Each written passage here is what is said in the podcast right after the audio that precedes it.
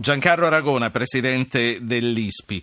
Italiani alle dipendenze dirette dell'intelligence e dunque del governo in questa operazione che prima o poi diventerà ufficiale, bypassando talvolta il Parlamento. Quali sono i vantaggi e quali sono le insidie di questa procedura? Ma guardi, intanto chiariamo una cosa. La posizione del governo italiano, a quanto capisco, rimane sempre la stessa cioè eh, il contributo italiano alla stabilizzazione libica quando ci sarà stato il nuovo governo e ci sarà stata una richiesta da parte di questo governo, eh, questa è una questione e il governo italiano mi pare abbia una posizione che non si è spostata di un millimetro rispetto a quella annunciata ormai da molto tempo.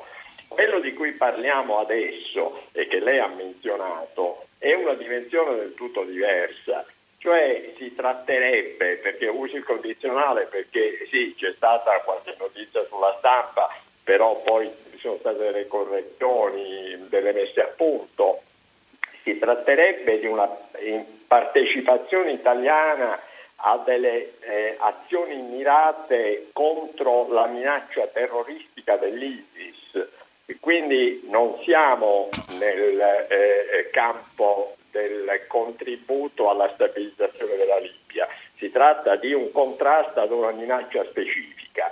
Questo tipo di operazioni per la loro natura ricadono sotto la responsabilità del Presidente del Consiglio che ovviamente poi coinvolge certo. altri ministri, il Parlamento. Quindi sono i servizi che intervengono perché noi siamo sottoposti a una minaccia internazionale e cercano di disinnescare tutte le micce possibili là dove possono essere state innescate. Sentiamo... sono i servizi che si certo. servono anche di forze speciali eh, appartenenti alle forze armate, ma sono i servizi che appunto hanno il, hanno il coordinamento.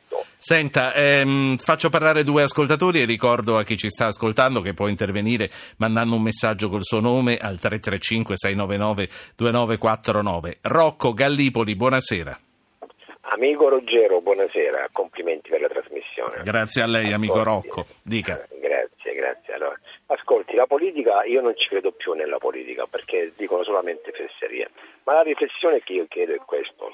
Eh, due nostri connazionali sono morti oggi due nostri connazionali, grazie a Dio, sono sani e salvi. Sì. Ma mi chiedo, mi chiedo, e vi chiedo, ma eh, non c'è stato un pagamento di riscatto?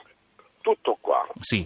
Allora, lei non so se ha sentito il sottosegretario della Vedova ha L'ho detto sentito, a questo proposito prima informeremo il Parlamento, poi lo diremo anche a voi, c'è un bambino che la sta chiamando. E, ehm, il, tipo risposta, il, tipo di risposta, che ci è stato dato fa presupporre che il pagamento del riscatto ci sia stato, però insomma per avere una conferma ufficiale da fonti governative aspettiamo lunedì, martedì quello che sarà. Eh, sentiamo Giuseppe da Cagliari, anche se temo che fra un attimo la dovrò interrompere per i titoli di Rai News 24. Giuseppe, buonasera.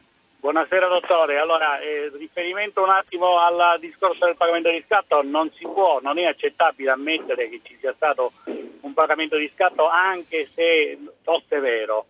Questo da un punto di vista ovviamente eh, politico non, non, è positivo ammetterlo. Seconda cosa, io volevo chiedere al suo illustre ospite esperto che fine ha fatto l'arsenale e libico in mano a Gheddafi, comprese sì, eh, guardi, eh, la telefonata ci sta tradendo, però perché se n'è andata praticamente, però abbiamo fatto in tempo ad afferrare due ottimi temi di ragionamento. Giancarlo Aragona, presidente ISPI, uno, è giusto o no pagare il riscatto? Ce lo diranno mai se è stato pagato, la prima questione, e poi dove è finito l'arsenale di Gheddafi? Ma guardi, su cosa sia avvenuto adesso per ottenere la liberazione dei due tecnici sopravvissuti, naturalmente bisogna attendere che qualcosa venga detto ufficialmente. L'Italia, come sappiamo, ha la, eh, l'abitudine di pagare dei riscatti. Eh, se sia avvenuto anche in questo caso eh, staremo a vedere cosa ci dirà il governo. Certo è curioso che nell'arco di pochissimi giorni due nostri tecnici siano rimasti vittime purtroppo di questo scontro armato e subito dopo gli altri due siano stati liberati, ma insomma questo può anche accadere in circostanze speciali come quelle che prevalgono in Libia. E quando, e quando ci diranno esattamente come è stata la dinamica? E come quando ce lo diranno qualche cosa si capirà meglio, ma ripeto è un po' curioso, a distanza di 24, 48 ore dalla tragica certo. scomparsa di due, alle due vengano subito liberati, ma può accadere, sono eventi imprevedibili.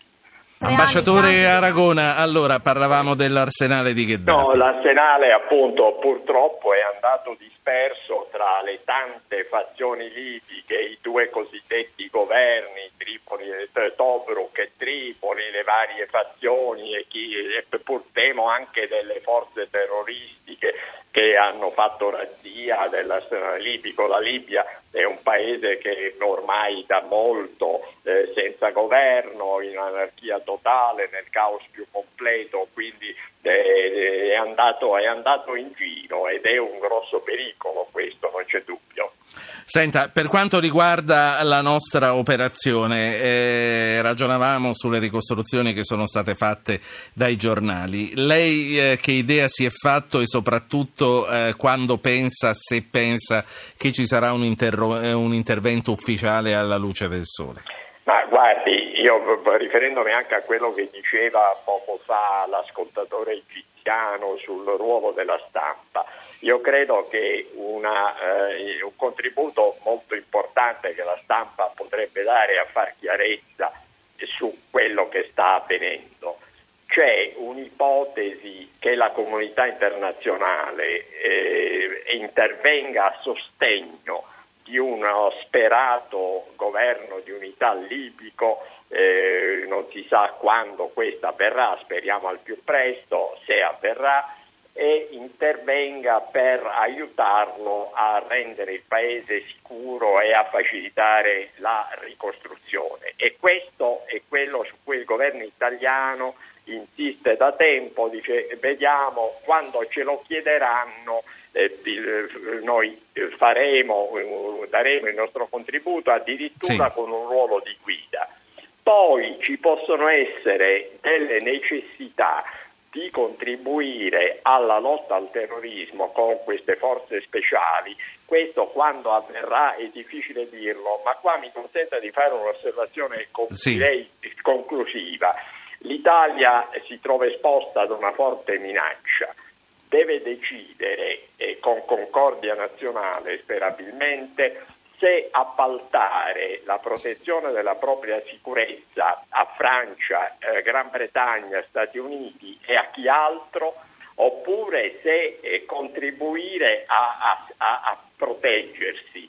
Io credo che un paese quindi, che abbia senso di sé debba contribuire. Quindi a tutti quelli che diranno state facendo una guerra per il petrolio, possiamo rispondere che in Libia si difende la sicurezza della nostra Repubblica.